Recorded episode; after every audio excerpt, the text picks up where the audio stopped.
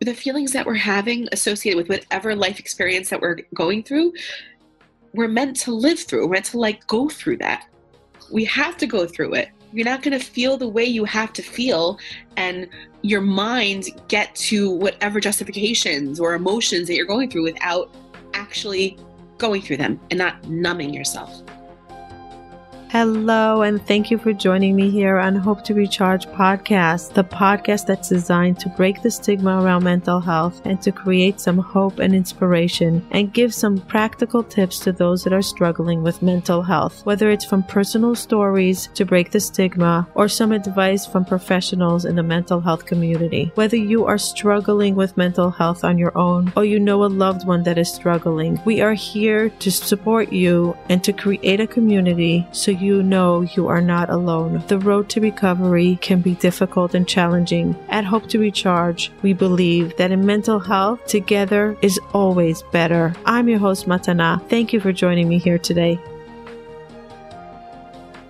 Today's episode is sponsored by BetterHelp.com. Are you looking for online therapy? Are you stuck at home like everyone else? High stress, high anxiety, worried about the future, trying to navigate everything, have a lot of worries, have a lot of emotional roller coaster rides up and down, just like me. BetterHelp.com is one phone call away, one mm-hmm. Zoom call away, one text away. It's an online platform for therapy. It's so perfect for now, for coronavirus, for what people are going through now. We can reach out and get the perfect therapist that meets our needs. Don't wait. Check them out. See if you can find somebody. Don't struggle. They're so affordable. They are so affordable. You're sitting at home. Every therapist is working online now. Reach out and get help you need. If you are struggling, don't struggle in silence. I am so grateful that they are giving us 10% off the first month so you can get affordable access to therapy. Go to betterhelp.com forward slash hope to recharge. Betterhelp.com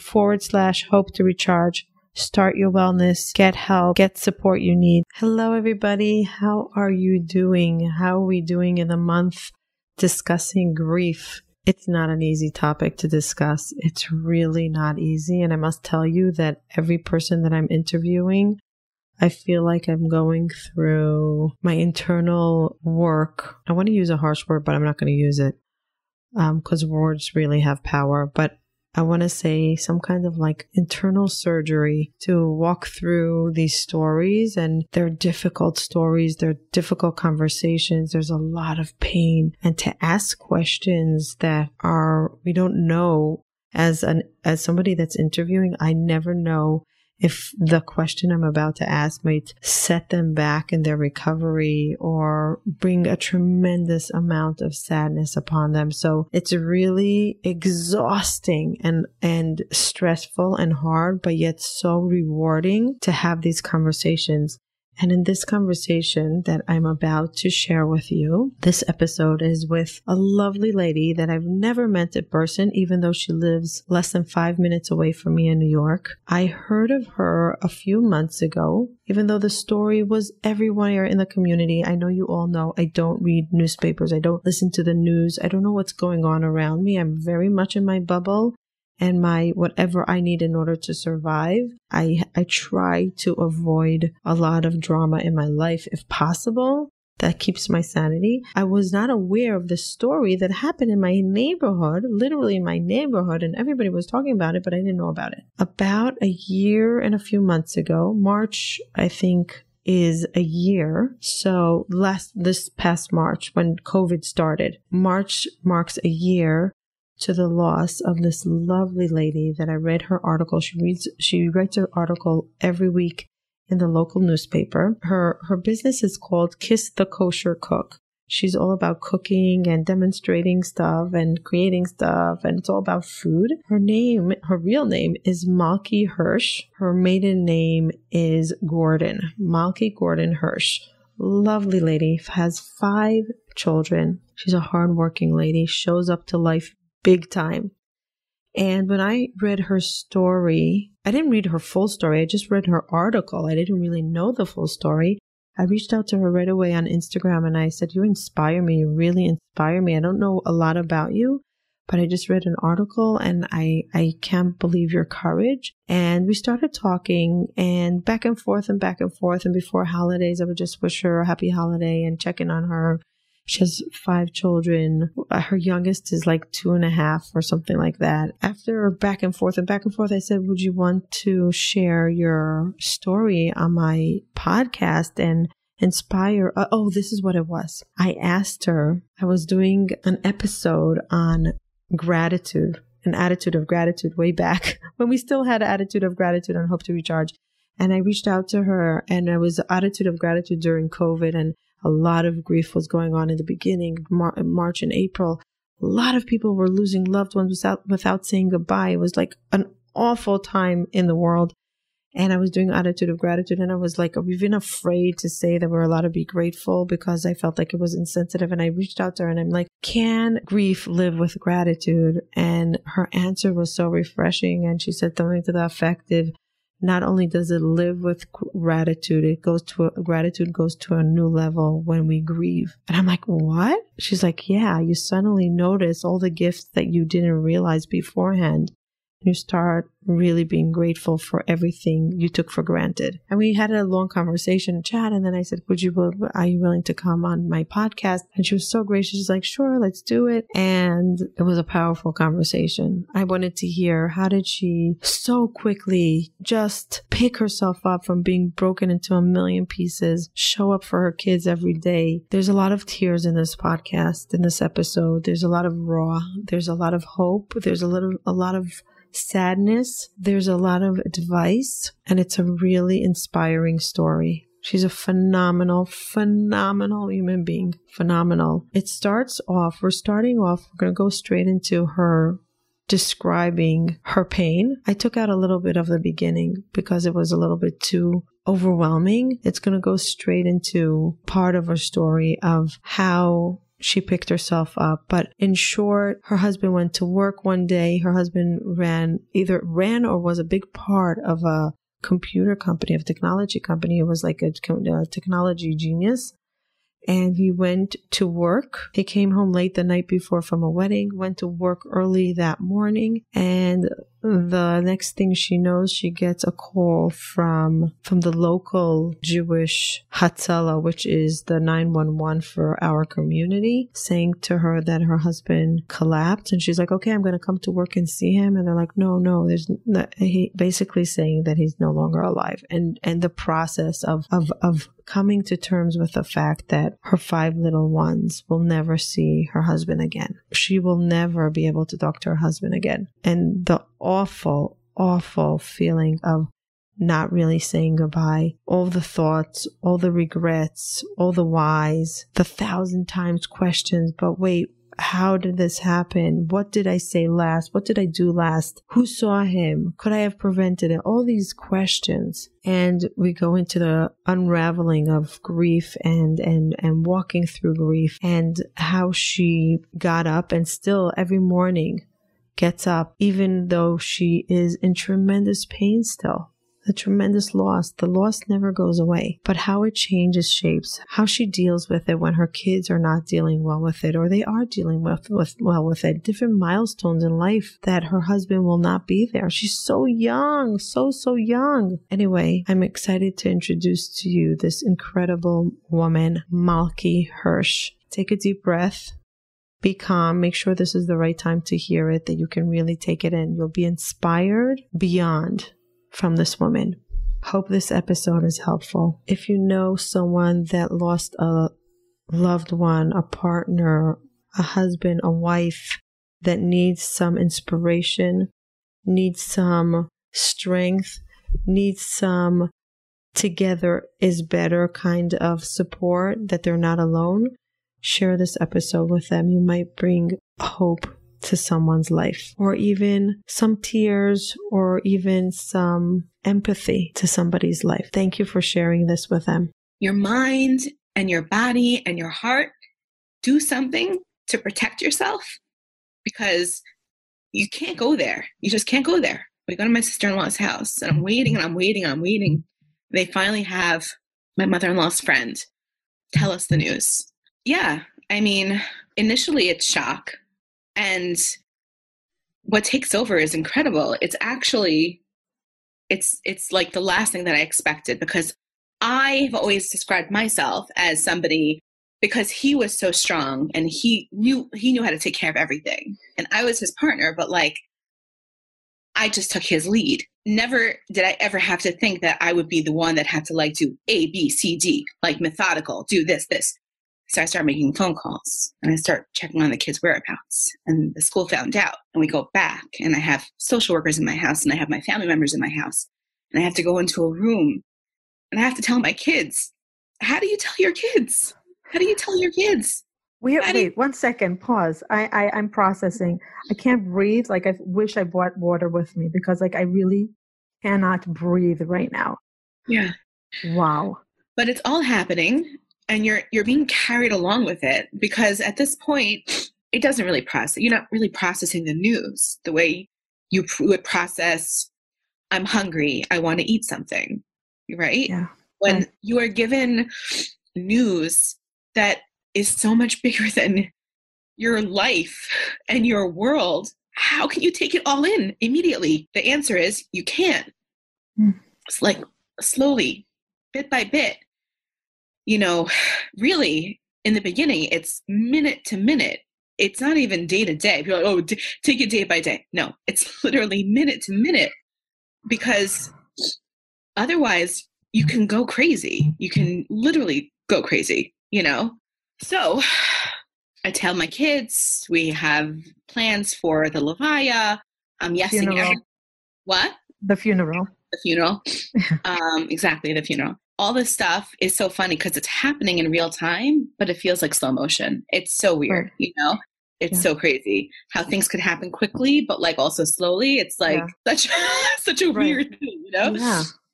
every single moment of the day of the funeral i remember the feelings that i had the you know sitting the mourning period sitting shiva for the week the everything it's it's all like it's like ingrained in your head in your heart forever for for life you know Mm. it's only been a year which is Mm. relatively little time Very. um, but I don't even know if 10 years pass, if it would feel any different. I think it'll always be so, so fresh, so fresh, you know? And I wonder if it's because of the way it happened. I don't know, you know? It was really intense in the beginning. I had a lot of people here. My parents, it's so crazy to say this out loud. It was really the first tragedy we've ever been through in my family. Take away from having my grandparents die in their 90s, which Right. personally, I don't really think is a tragedy when your grandparents die in their life. 90s. That's life. Part of life is death at the end. Guys at 40, Right. that's a tragedy. Right. So it was a it was a collective of my family, my siblings, my friends, my support system getting together and trying to figure out literally day to day, what are we going to do? How are we going to help her? How are we going to make sure she's okay? Because Moshe was a quiet guy, but like he like had it down. You know, he took care of everything. He was the lead. He was the lead. And I liked following. I've always been a follower, which is mm-hmm. I, ironic for people to hear because I'm so, at this point, out Right. there, you know, with Right. a lot of things, but they don't know this about me. I'm Right. very much a follower and I like taking the lead from somebody else. Right. I like being a team player. I don't want to be the, the leader Right. ever. Right. You like to be nurtured. You like somebody taking care of Who you. You like no, right. Some people No, don't. no, right. But you like being the the role of I'm being pampered. I'm- yeah, yeah. I'm being And the- and the pampered, taken care of. I don't have to worry about Not the bill bills. right. not Not, the the- bills, not the, the technical stuff. I totally, the totally, totally. Yes. And Yes. There was a lot to learn. There was a lot to learn. First of all, there was a lot to take care of for my own well being, my own emotional, mental well being, Mhm. taking care of my kids and making sure they're okay. I mean, I mean, I had, How? right? Right? How? It's so crazy because it's so, fu- I mean, not funny, but it's just like I would hear stories from other people and I'd be like, oh, that's so unfortunate. He was so young. But it was never going to be me. It was never going to be my husband. It was Right. never going to be my kids. That's too close to home. It's too much. Right. Too much. There were a lot of nights and there was a lot of weeks that my kids would be crying in their beds. And it was just, it's just the most painful thing. Oh, You could take care of your own disappointment and your own sadness as an Mhm. adult because you, you you've dealt with heartbreak and you've dealt with with things in your life that you're you're okay doing because you're an adult and you've been through that kind of emotion. How can you expect how, how can you expect a 12 year old 11 year old boy whose closest person in his entire world was his father and tell him he'll never see him again there's How no greater pain than seeing your kids in pain. No greater pain. nothing no it doesn't exist Wow. It doesn't. So I had all ages. I had 11 and I had 10 and I had 8 and I had 6, 5. He was 5 actually. I had two birthdays during Shiva. My poor 8 year old. Oh, All he wanted was a birthday party. and I sat there the day after we got up from oh Shiva God. and he set out marble plates and he asked my friend to go get an ice cream cake from Carvel because all he wanted was a birthday. God. And I was a zombie, and I sat there on the couch watching him, and I was like, call some neighbors over. And these boys sat at the table, sat at the table. They were really uncomfortable because I knew what happened, but they would not get up and leave. And we sang happy birthday, and we served him cake because that's what he needed because he's eight. Oh, But every age is different, and every age is going to react differently to the passing of a parent. You know, he he only has the fondest memories of my husband. He laughs about things that Tati did with him, but my 11 and 10 year olds would cry right. so hard all night. Right. And you have no all- oh, answers, right? No oh, answers. What There's answers? nothing-? You just say cry. You're right, and you're crying with them, and you're and you're you want to just throw up with them, like and just say, yeah, it's awful. It is. That's the only thing you could do. For the first time in my in my in my adulthood, for the first time being a parent, I couldn't say to my my son, "I'm going to take care of this. I'm going to make this better." I have the answer because I'm an adult and I can do that. Because I'm your mom, and I'm supposed to take care of it. I'm care your of mom you. and I've done this before and I've I've lived through this before and I've done Right. no. For the first time in my life, I couldn't even fake it. I couldn't even Right. say I couldn't even make it up. Right. I I would just say to him, "This sucks. Yeah. There's Nothing else to say. I don't have any other things to tell you. I wish I could make it better, but I can't. I wish I could tell you when it's going to feel better for us, but I can't. I don't know. I don't know. Was there anything that did give you a little bit, like a little bit of room to breathe? Like, was it only medication? Was it only like a Valium? Take a Valium that you can actually numb the pain because it's like it's like having open heart surgery without without Oh yeah, um, sure. anesthesia. yeah. It's just like that. Okay. So it's very funny because once in a while, I'll open my bedside my bedside table drawer where I legitimately have a pharmacy, and Mhm. I look at all the things I never took because a woman named Zahava Farbman who w- works for Chai Lifeline, and she is a bereavement counselor. And when you see her in your house, you know things are bad. And so when Mhm. I saw her very white blonde wig bopping up, because she's Yeah. very teen, in my living room when I walked into the house, I knew that it was serious. I knew that they were just. I thought maybe at on the way home from Brooklyn, I was like, "Oh, it must have been they. They were misunder- they, they misunderstood." I still to this day think sometimes that like my she's gonna walk in and be like, "Psych," Oh, yeah. For He's like, "Oh my god, you won't even believe what happened to me," and I'd be like, "I'm gonna kill you now." Like now, Right. but it's not like that. I even today, my boys they're very techy because they are their father's boys, Mhm. and they were like, "Oh, we're doing a factory restore on on, on Tati's phones," and I was like, "Are you gonna save the pictures?" The only reason I didn't like, you know, right. phone is because of the pictures. Like, you know, was like, "I have it all figured out." I went on to YouTube. I figured it out. You know, Did they 12 really? Yeah, I have no idea what they did, but they did something. You know. Wow. So for a moment, for like this fleeting moment, in my head, I thought to myself, don't touch Tati's phones. He's going to need them. Right. Because even a year later, I think to myself sometimes, even he's still on my phone. I still have him in my phone. And sometimes I'll just press the number to see what happens. And it goes to Oh my goodness. Because- I, I have no words. Like no words. Yeah. Wow. I, I have a thousand questions. A thousand. Maybe Yeah. a million. Maybe a million. But I'm I'll finish gonna on the, on the medication. Okay, so Yeah. Zahava. Zahava sat me down. wait, this was the day of of The day after. of the day after. The day of the Yeah. funeral. No, actually, no. No, you know what? It was the day before the funeral. It was the day that he died. She sat me down after everybody was gone, everybody left for the day. You know, my mother was staying with me. She take went upstairs, and Zahava said, You're going to get a lot of medication prescribed to you. People are going to tell you that you should take something because you can't feel the pain that is necessary to feel to get through this.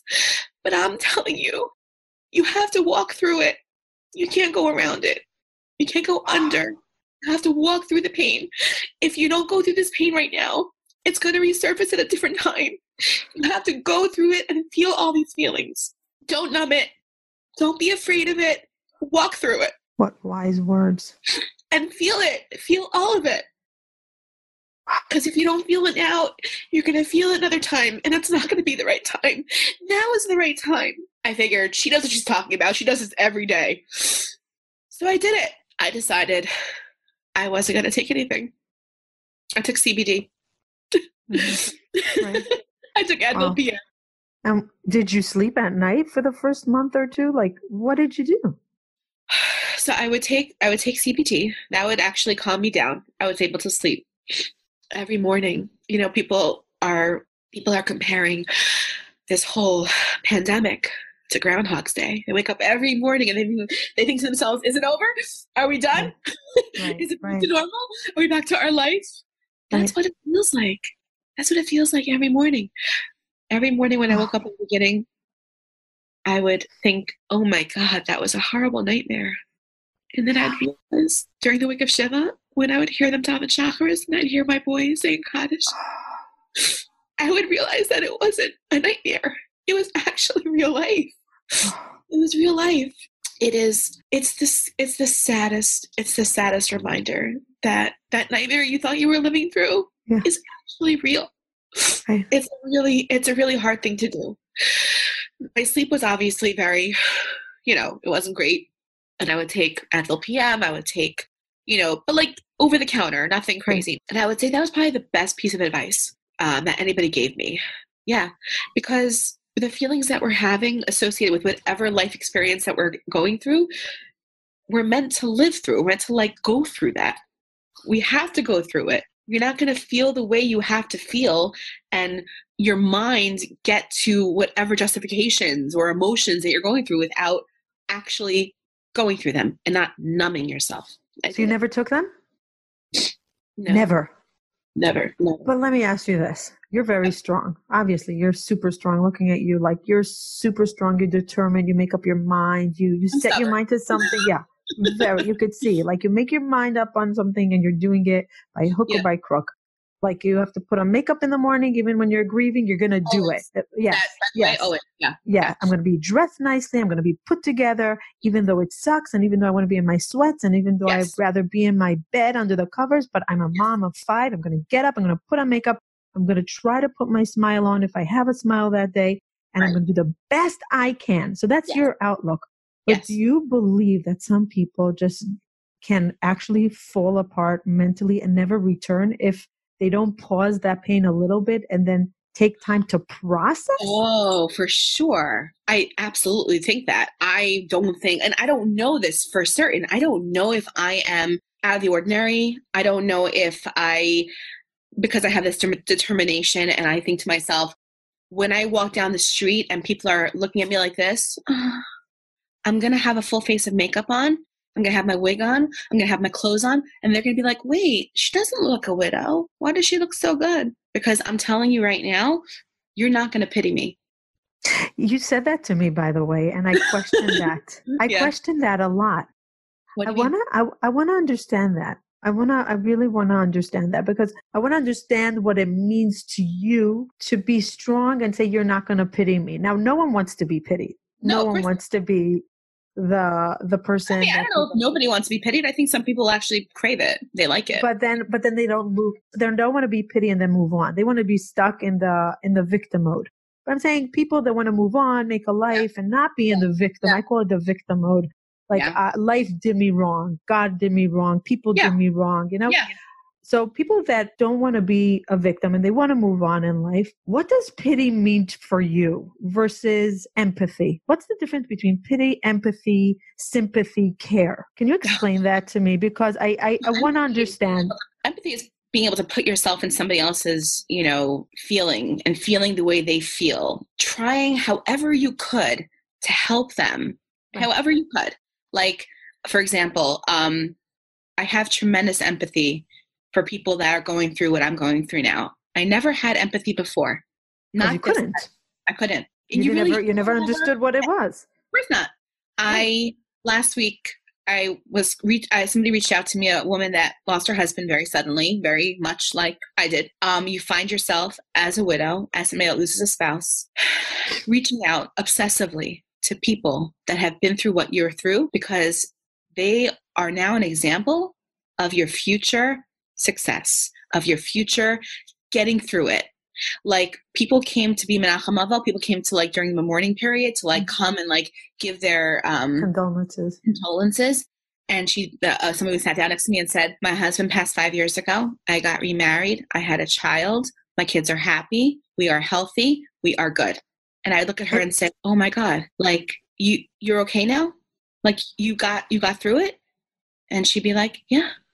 Or whatever it is, whatever the case may be. It could be my husband had a car accident and I got a call at work and I thought I was going to fall apart, but we're still here and we're happy and my kids are good and everybody's doing well. And my son's a doctor and he lost his father when he was 10. And then I think about my 10 year olds and I say, oh my gosh, you mean my, my kids could have a future? They right. can have a successful future. They yeah. could be happy. They can get married. They can have children of their own and they can think back about their father with the best memories and not be sad and broken apart. Mm-hmm. They don't have to be victims for life. They can be happy. So it's hope. It's, it's hope. Your, it's it's hope.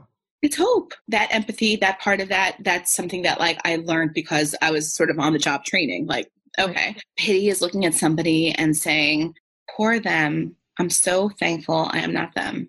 I don't think so. yeah. I don't think so. What do you think? What do you think I is? don't think people say that. Oh my God. You think people are saying, I'm so grateful I'm not them? Of course they are. Oh my God. Don't you think you said it when you'd heard a, a tragedy happen and, and you I didn't say, uh, no, it was never, I'm so grateful I'm not them. I'll tell you what it is. What I think when mm-hmm. someone tells me about a, tra- I mean, and and and you could totally disagree with me, but I want to understand it because I know that it's something that's so important, and I want to understand what people need to hear during grief because people say the stupidest thing. And i sometimes say uh-huh. stupid things and i want to know what not to say. I yes. want to know what what is the right thing. And i want people to understand what is the right thing to say because yes. i don't know. I want to learn from you. And this is what sure. i want to understand. So when i hear of a tragedy first of all my stomach goes into a knot and i feel like numb and my heart breaks. Literally my heart feels like like but nothing compared to the person that it happened to but you you just feel some kind of a physical mm-hmm. pain. Mm-hmm. and then you just go into this shock and like for me it's like why why do why do terrible things happen in this world? And i go into this like very dark place of like how does god do this? I question god a lot. And that when I, let's say in your case um i would i i would probably the next time i needed my husband for something I would say then, wow, not everybody has this. I better take advantage and be grateful for every moment. And when I get upset at him, when I get upset, forgive. Don't go to sleep upset because, like, I would learn from it. Matana, you might not see him tomorrow. Don't go oh, to sleep upset. Message me that stuff. Yeah, don't be upset at him. No. Forgive him. Understand him. Everybody's human. Love now because you ne- might never love again. Right. Right. But gra- but at the moment when I hear, I don't think gratitude would come at the moment. I don't know. I don't know. Maybe maybe I'm naive. Definitely not gratitude. Definitely not. Definitely not. Um, I wrote something called "The Words Left Unsaid." That's really one of the things that really just it affected me so deeply. Imagine, imagine like saying the most mundane, ordinary thing and not even remembering really what it was. Right. because it wasn't i love you or it wasn't thank you so much for working so hard for your family. We appreciate right. you. It was bye. Have right. a good day or i don't even know turn the light off before you leave the room. Right, it was five o'clock in the morning. I don't know what i said. I don't know if i said anything. Right. You know? Whatever it was it wasn't as meaningful as it should have been. It wasn't as meaningful because i didn't know. Because i'm not a prophet and i had no idea what was going to happen Right. You can't live your life like that. that is something that I'll regret for my life forever. Forever. It wasn't there was fight. no way for you to know. Of course not. Because life teaches us through the hard way, unfortunately. Um, so I, unless you would have a mentor that lost a, a, husband that would say to you, Mark, listen, I love you dearly. I'm your mentor. I want the best when they get when you get married, they would say to you, like, remember to have nice words before you go to sleep, even if you're fighting. Make of sure course. you kiss them goodbye before they leave. But even even if you have a mentor, when life comes, it's really hard to remember. It's true. So I had people after I wrote that, they reached out to me and they were like, I tell my husband every single night before I go to sleep now how much he means to me. Wow. Or when he really pisses me off, I won't react. right. and That's I'm like, amazing. my God, look what I'm doing. Yes. yes. At an, at an expense, but still, I'm happy that at least I'm making a difference. It could just be me losing my husband and just like wallowing away in self pity forever, right. you know, and not teaching people a lesson, you know. So that's great. I'm happy about that. I Actually, just wish. Um, yeah, sorry. You wish what you that you. I just wish I didn't have to. It wasn't this at this uh, this cost. You wish you didn't have to be the teacher. No, exactly. Yeah, David Kessler. He writes the book on finding meaning, the sixth level of grief and yeah. he calls it finding meaning and basically describes what you just described. No one's going to want, no one's going to find gratitude in a death. No one. There is in the actual losing a loved one, there is no gratitude, but you can find meaning and you can find the next stage True. In order to be able to heal and to find purpose in the extreme, excruciating pain.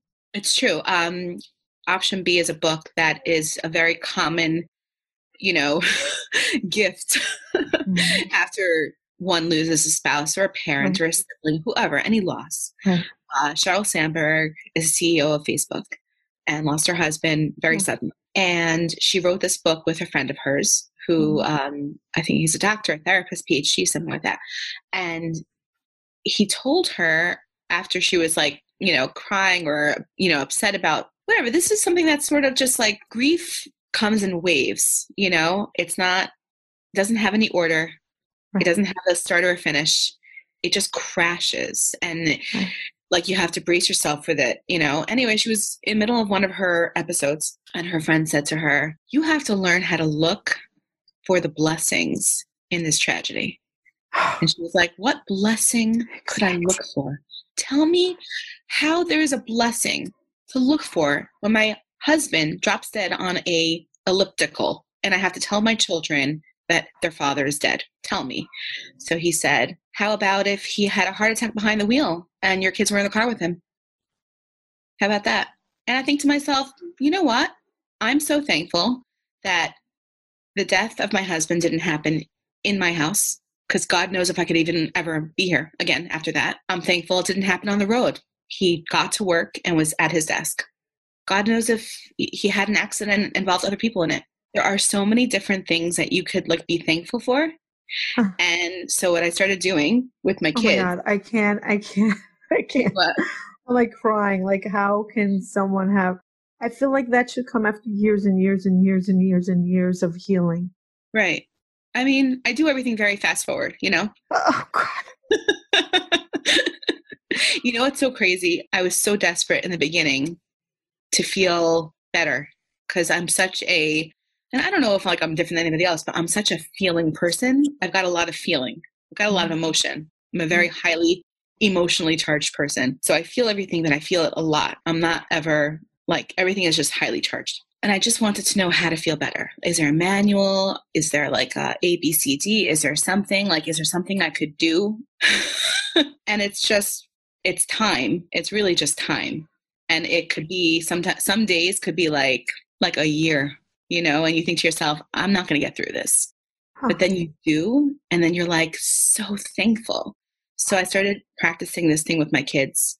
And I did it very early on, which is crazy, but it made me feel better too. I go to my son's bed. I say, like, I know this is like the worst situation to be in, and I totally get it. I don't even know how you feel because I still have my father. I don't even know how you feel. I need you to list three things that you're thankful for today. And it could be tiny. Whatever it is, say it now and think about it. Okay? And How old are they? 11, 10, 8, and 5. I didn't ask the five year old. The baby was a baby. She Right. was one. Right. Don't forget that. But the two older ones, and they would think about it and it would like really like permeate them. Like I, I could see it. I could see like them thinking, you know, and I'd be like, and it could be, it could be something like, I'm so thankful that I was able to sleep all night. That's big. That's huge. It is huge. Uh, and you know what? huge. Yeah, No, but. I'm saying that's a big gratitude. You're saying it like it's small. It's huge. I would say like I am grateful that I that I swallowed. Like that would be the furthest I can get. I'm grateful for my lollipop. Like I wouldn't even be able to get further than that. Right, right, right. It's true. Everybody has something different. Everybody, everybody has when when they're living with grief, when they're going through something. Everybody's process, everybody's recovery, everybody's healing is going to look different, Right. It's, and it's going to take different amounts of time. You know, like Right. I talk about things that people that lost their husbands ten years ago aren't talking about. Maybe it's a therapy that I did. Maybe it's the journaling that I did. Maybe it's the talking that I did. Maybe it's because my kids are so cool and they're awesome that they made me feel like, oh my God, we're going to be okay. Wow. When I'd pass the hallway at night and they'd be sleeping, soundly sleeping, and they wouldn't wake up all the night and come to my bed and say, Mommy, I miss Tati. Do you know how encouraging that is? Yeah. To realize that, like, oh my gosh, we could get through this. Like, Wow. we're, going to be okay. We can do this. Wow. Yeah. And was there ever a time that they said, I don't want to be grateful now? I don't like, mommy, leave me alone. I don't want to be grateful. I want to be angry now. I want to be upset. Leave me alone. I stupid gratitude.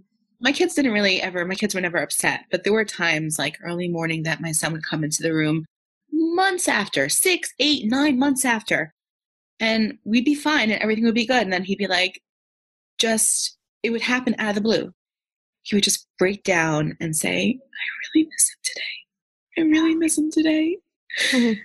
and i'd be like i miss him too Yeah. i can't make it better Right. You could talk to him. He hears you. You could write and he's going to see it. It's just not the same relationship it once was. That's it. But he's here. And do they find it healing that you cry with them? Or do they, you think that they hold back that they don't want to see mommy cry? i think crying has totally changed like the meaning that it once was in our house it used to be very taboo like what's happening mommy's crying Right. and then uh, all of a sudden it's like sort of like commonplace Right. it's like okay we're going to give her a little space now it's going to pass Right. because I don't always do this. You Right. know, I don't. I really try. Right. I try to limit my time like this. I really do find that their recovery was so much quicker because I always, I'm always smiling with them. I'm always happy around them. Wow. And that to them is a security blanket. It Yes. makes them think we're going to be fine. Mommy's got it. She's got it. Right. She got it. You know, Right. even if I don't believe it myself. Right. I'm an adult, so I have to like even fake getting it. you Right. know? Right. When they're, but when they're not okay, you're okay to cry with them because they feel not alone. So it's a fine line. Even if you're broken that morning and you feel like, yeah. oh my God, like someone take over as a mommy. I don't want to be a mommy today. I just Yeah. want to be in bed. Leave me alone. But you say, Yeah. no, Malky, get up. Yeah. You need to be both parents today. Yeah. yeah, always. I the thing is that really drives me more than anything else is that I mean, there's always I think moms always have guilt, right? Right. So I feel particularly guilty because now they're down a parent, right? And I feel like I owe it to them and the success of their whole being, their childhood, the happiness that they should have because being a kid is supposed to be such an awesome part of life, you know? right. Such a right. carefree, awesome part of life. Right. And they are now officially missing the carefree. Now Right. they had a fast track into adulthood. Adult. Right. Yeah. and that's not fair. And I want to make it as easy in this realm as I possibly can. So when I feel like today I just want to like hide under the covers and just watch Netflix all day, and then I say to myself, no, Malky, it's not going to happen today. Today we have to get up, got to make them breakfast, we have to make sure they're taken care of. And then, like, you know, there are times during the day when the kids are on Zoom classes or when they were in school still I'd have time off. I'd schedule it. I'd schedule times for myself. So you do do that. You do give yourself pampering and time and massages and no phone calls. I would no- have, I would have, when they were still in school, I'd have moments where I would park in the driveway. It could be on the way back from grocery store or errands or whatever. Mm-hmm. And I would just, uh, this was my spot. I don't know why this was my spot. I'd sit in the car in park with some music on and I would just let myself cry. cry. Just cry. Yeah. It's there's nothing like a good cry. Nothing. Yes. Nothing. Yes. It empties you out. Right. It makes you feel like you're able to recharge and do what you need to do. yeah. It, it's necessary. You need it. You need to do it. It's Yeah. it's a, it's a release. You need it. Yeah. So for me, it was always very important, and I would schedule it. I would make sure to have time to do that. I knew when it was coming. It was never like I lost control and I had to like run to the room. I don't do things like that. They're planned. They're Right. planned. That's Right. it. Do you ever have fear that you're going to regress? Do you have fear or you just move forward? You're not thinking what if? You don't have the what if. No. No, No. never. Oh, wow. I don't. I don't. Because because I know, because I see who I am today and I see the things that I've the gifts that have been given to me because of this. And I think to myself, oh, there's just so much. And I think also because of what happened with my husband, I have such a newfound gratitude in life. In life, when somebody dies as young as he did, yeah, you can think to yourself, well, screw this. This is not fair. I don't believe in God. He doesn't exist. Right. Like my kids could just fend for themselves. I'm done. I give up. Right. Or you could say, oh my God, every single day Is a is a blessing. Every single day that I wake up is a gift. Every day. Wow. You don't take it for granted ever. That's a slap in his face. No. Wow. But why? What do you do with the question, why me? I'm a good person. I did nothing wrong. I did a lot in the beginning. I did a lot of why me in the beginning. I would ask everybody that I passed, why me? Why us? We're good people. Right. We, we gave charity. We we were good people. We had Shabbos guests. We opened our home. we did Mhm. everything right. Why me? Why me? And I think to myself, God obviously knew who could handle this. And I didn't realize, I didn't realize that I was, there was an amazing, who was it? It was um, Rabbi Axelrod, young Israel Woodmere. Do you know who he is? Yeah. Oh my God. He spoke at a bar mitzvah of my son's classmate. It was three weeks after, unfortunately, his this boy's grandfather got hit by a car and died. This man was teaching his grandson his bar mitzvah parsha. Yeah, ended up getting hit by a car, dying. This kid, three weeks after hearing that his grandfather, who was such a close role model, grandfather, parent, every, he was everything to this kid, got up and made and, and he, he recited the whole parsha. And Rabbi Axelrod spoke about how um, you know people think random things happen to random people, you know, and then you think to yourself, how am I going to do this? God knows exactly what He's doing and who He's telling. You know, this is going to happen to you and you, you, and you think that I, you think that you're going to fall apart. I'm telling you right now, I know you could handle this. Hmm. This is not like some, you know, evolution accident thing. I'm telling you right now, you're going to get through this because I'm telling you you could do it. Me giving you this this test is testament that you could do it. Right. You're going to do it. So, we're speaking about like this boy how he achieved the impossible. Right. He got up, said that whole parsha Wow. start to finish beautifully in his grandfather's memory. Wow. He didn't break down one time Wow.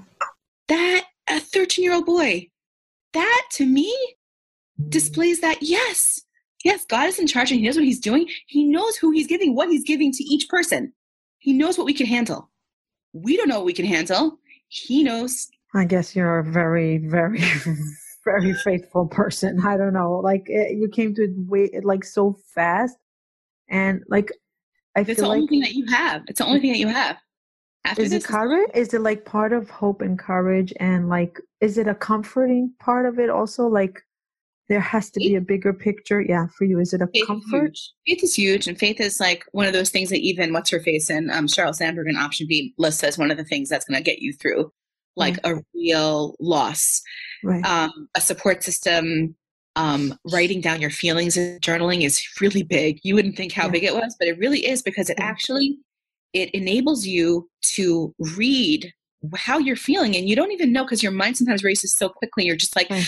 you know they the, the thoughts just are fleeting when you're able to sit there and write it and then read it back you're like oh my god and i read the things that i wrote early on and i think to myself oh my god i've come really far like um wow. yeah it's amazing. It's rewarding. it's very it's I mean, yeah And it gives strength for like, oh, what's going to be Yes. in, in two years? And then Yes. five years, look how far I'm going to come. yeah yeah it's amazing Wow. So yes, one of those things is um, faith. If you are a religious person and have a belief in God and have faith that He's going to carry you through the hardest time of your life, and that Mm. it's not all on you, it's it's such a comfort. It's such a comfort that you're not the one at the wheel. Like Right. it's not you. Like Right. you can rely on somebody else. Like I rely on my husband. I can rely on God. You know? Okay. Beautiful. That's Yeah. beautiful. It's such, um, I feel like that these words are going to give so much comfort for anyone that's going through a very dark time. A lot of my audience is like, they really struggle with mental health, deep depression, that they can have everything but feel nothing, like Yeah. feel empty, depleted, dark, bleak. They can have Yeah. literally everything but feel death. And I think that's such a um, a wise thing to say. At least somebody else is driving, not me, because I Yeah. have I have hope that there's a bigger picture. There's a bigger why, and hopefully, maybe one day we'll be able to get a little bit of clarity, or I don't know, like something. You know what? It's true. My father said this to me one time. He's like, you know, your life is like a it's like a movie frame. Like it's a frame and you see things in a certain order.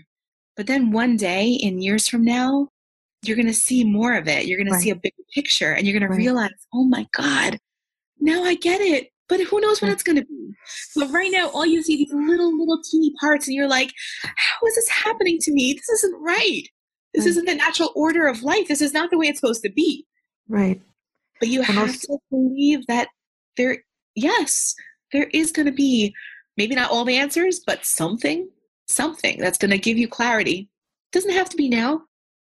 Thank you so much for tuning in for the first half of Malky's story. Stay tuned. In the next few weeks, we will be releasing the second half of the story. A lot more courage and strength and overcoming challenges with her children, with herself, how to move forward. We will be also discussing her son's bar mitzvah and the first big milestone in Malky's life and her children's life without her dear husband around. What was it like before, during, after, the support, the emotions, all of that we're going to be discussing in the upcoming episode. So stay tuned. It's not going to probably be next week. It's probably going to be in a week or two. We're going to be going into August with a few more episodes on grief because we are getting tremendous amount of feedback on how these episodes are helping those that are struggling with grief and whatever grief people are struggling with now. So stay tuned. Share this episode if you know somebody that can use some support, some encouragement, some hope in their journey of grief. Thanks for listening. Bye till next time. Grief is, universally, one of the more powerful, intense emotions. Some people, whether due to trauma or conditions like borderline personality disorder, experience all of their emotions on the more intense end of the spectrum, which can be challenging without some support and guidance. For those who frequently experience emotional dysregulation or emotional sensitivity, there is an online dialectical behavior therapy skills solution. Dialectical behavior therapy skills, or DBT skills, are essentially emotional coping skills. Check out emotionallysensitive.com for more information.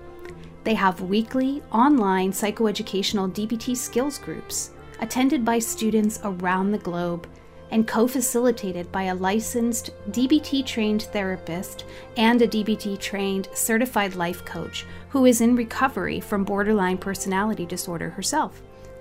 Please visit emotionallysensitive.com to learn more and ask any questions you may have about their next program, which starts on July 27th. Enrollment closes at noon Pacific on Sunday, July 26th. Again, visit us at emotionallysensitive.com and we hope to have you in class with us very soon.